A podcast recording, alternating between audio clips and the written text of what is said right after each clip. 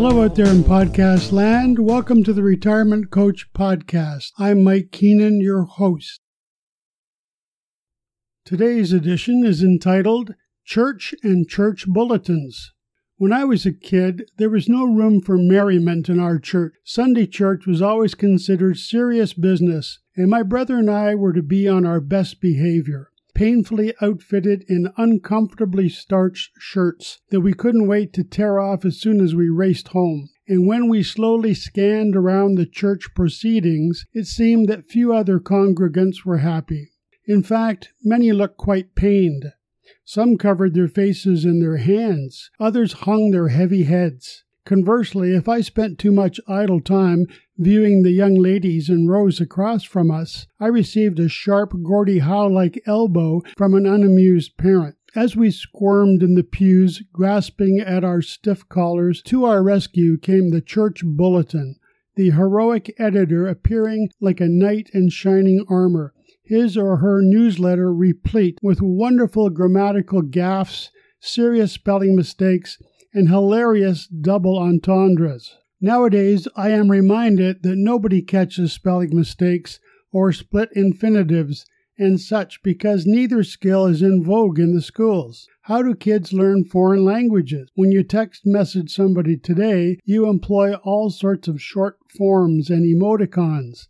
What are emoticons? They are those dim witted symbols equivalent to a brain dead clerk insisting that you have a nice day. The bulletin was our only respite for humor, and because it was usually prepared by some volunteer who was both busy and in a hurry, the two vital ingredients for miscues, it never failed to deliver laughs. Here are some wonderful examples. Often we are unsure as to what condition our friends are in, especially if they have been away from church for weeks. Sometimes newbies arrive, which clouds the issue. Hence this notice. Eight new choir robes are currently needed due to the addition of several new members and to the deterioration of some older ones. That sparked a smirk. Of course, church groups perform good deeds. Sometimes they inadvertently cause them. The church bulletin announced Scouts are saving aluminum cans, bottles, and other items to be recycled. Proceeds will be used to cripple children. That was good for a laugh, but I myself has, have a handicap and would stay far away from those mean spirited kids. Another announcement reads Please place your donation in the envelope along with the deceased person you want remembered. This might be tricky, but if the person in question is cremated, you have a much better chance of success. Next, the church will host an evening of fine dining, super entertainment, and gracious hostility. Nobody is perfect, I guess. We are all subject to mood swings and need to vent. If not at a church event, then where? Then there's this potluck supper Sunday at 5 p.m., prayer and medication to follow. This is oh so true. And this the pastor would appreciate it if the ladies of the congregation would lend him their electric girdles for the pancake breakfast next Sunday. I believe that this is how George Foreman got started, followed by this. Ladies' Bible study will be held Thursday morning at 10 a.m. All are invited to lunch in the fellowship hall after the BS is done. I think someone should tell the editor that it's always dangerous to employ short forms for Bible study. Often the church tries to proceed in an unobtrusive manner. Thus, the low self esteem support group will meet Thursday at 7 p.m. Please use the back door. The back door seems appropriate, don't you think? Then, the eighth graders will be presenting Shakespeare's Hamlet in the church basement Friday at 7 p.m. The congregation is invited to attend this tragedy. Again, so true. Weight Watchers will meet at 7 p.m. at the church. Please use the large double door at the side entrance. I know what you're thinking. What if the Weight Watcher has low self esteem? Then what door to use? The large double door presents a conundrum. Finance is a constant issue with churches, but an inventive bulletin editor can often break the monotony of asking for money by employing an ingenious phrase. This one says it all. The associate minister unveiled the new tithing campaign slogan last Sunday I upped my pledge, now up yours. A great slogan, as they say in church. Amen. A good church choir is always a great addition to Sunday service, but sometimes it sounds like the singing gets a little out of hand, as with these misspelled notices. The senior choir invites any member of the congregation who enjoys sinning to join the choir. This evening at 7 p.m., there will be a hymn singing in the park across from the church. Bring a blanket and come prepared to sin. The choir will meet at the Larson House for fun and sinning. It's been my experience that sing and sin sometimes go together, but it should be discouraged at church, don't you think? It can lead to this sort of scenario described in the bulletin. The ladies of the church have cast off clothing of every kind. They may be seen in the basement on Friday afternoon. My guess is that quite a crowd will show up on Friday afternoon, and this notice indicates that unwanted progeny may result from sin or singing. The beautiful flowers on the altar this morning are to celebrate the birth of David Allen Belzer, the son of Reverend and Mrs. Julius Belzer. Sometimes it appears that the choir needs some practice, as with these telling notices. Next Thursday there will be tryouts for the choir. They need all the help they can get.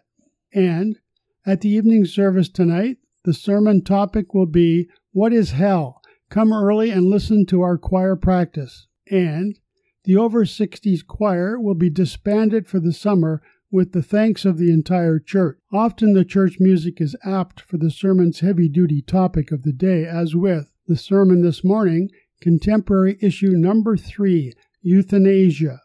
The closing song, Take My Life. Wow, how fitting is the music. I suppose the choir could also sing In the Sweet By and By, I'll Fly Away, and Just a Closer Walk with Thee but Take My Life seems apropos for a talk on euthanasia. Speaking of deep sleep, this notice reflects poorly on the pastor's ability to excite his parishioners. It reads Barbara remains in the hospital and needs blood donors for more transfusions. She is also having trouble sleeping and requests tapes of Pastor Nelson's sermons.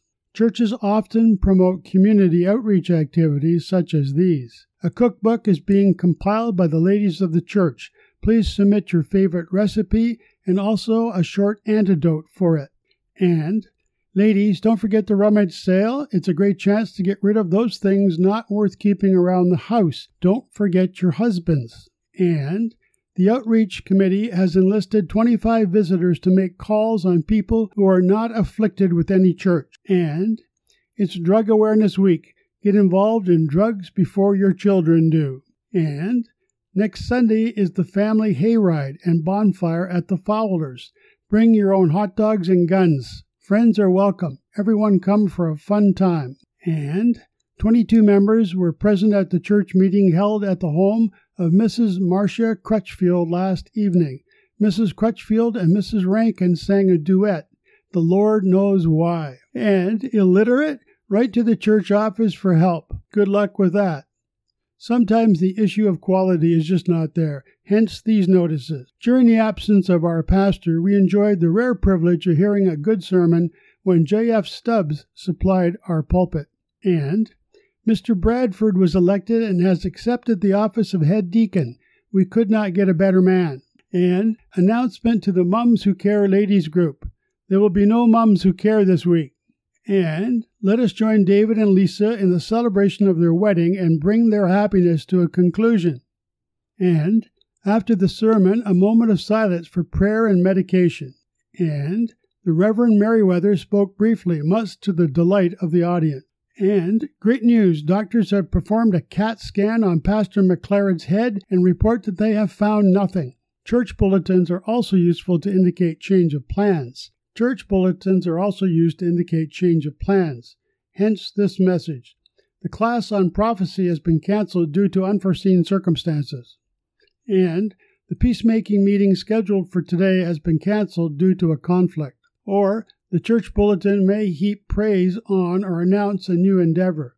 The concert held in the fellowship hall was a great success. Special thanks are due to the minister's daughter, who labored the whole evening at the piano which as usual fell upon her, and men's prayer breakfast, no charge, but your damnation will be gratefully accepted. And finally, for those of you who have children and don't know it, we have a nursery downstairs. If you want to know about the exciting life of a retiree, listen to more podcasts here. Those with puzzling questions about retirement can contact me at mjk6648 at gmail.com.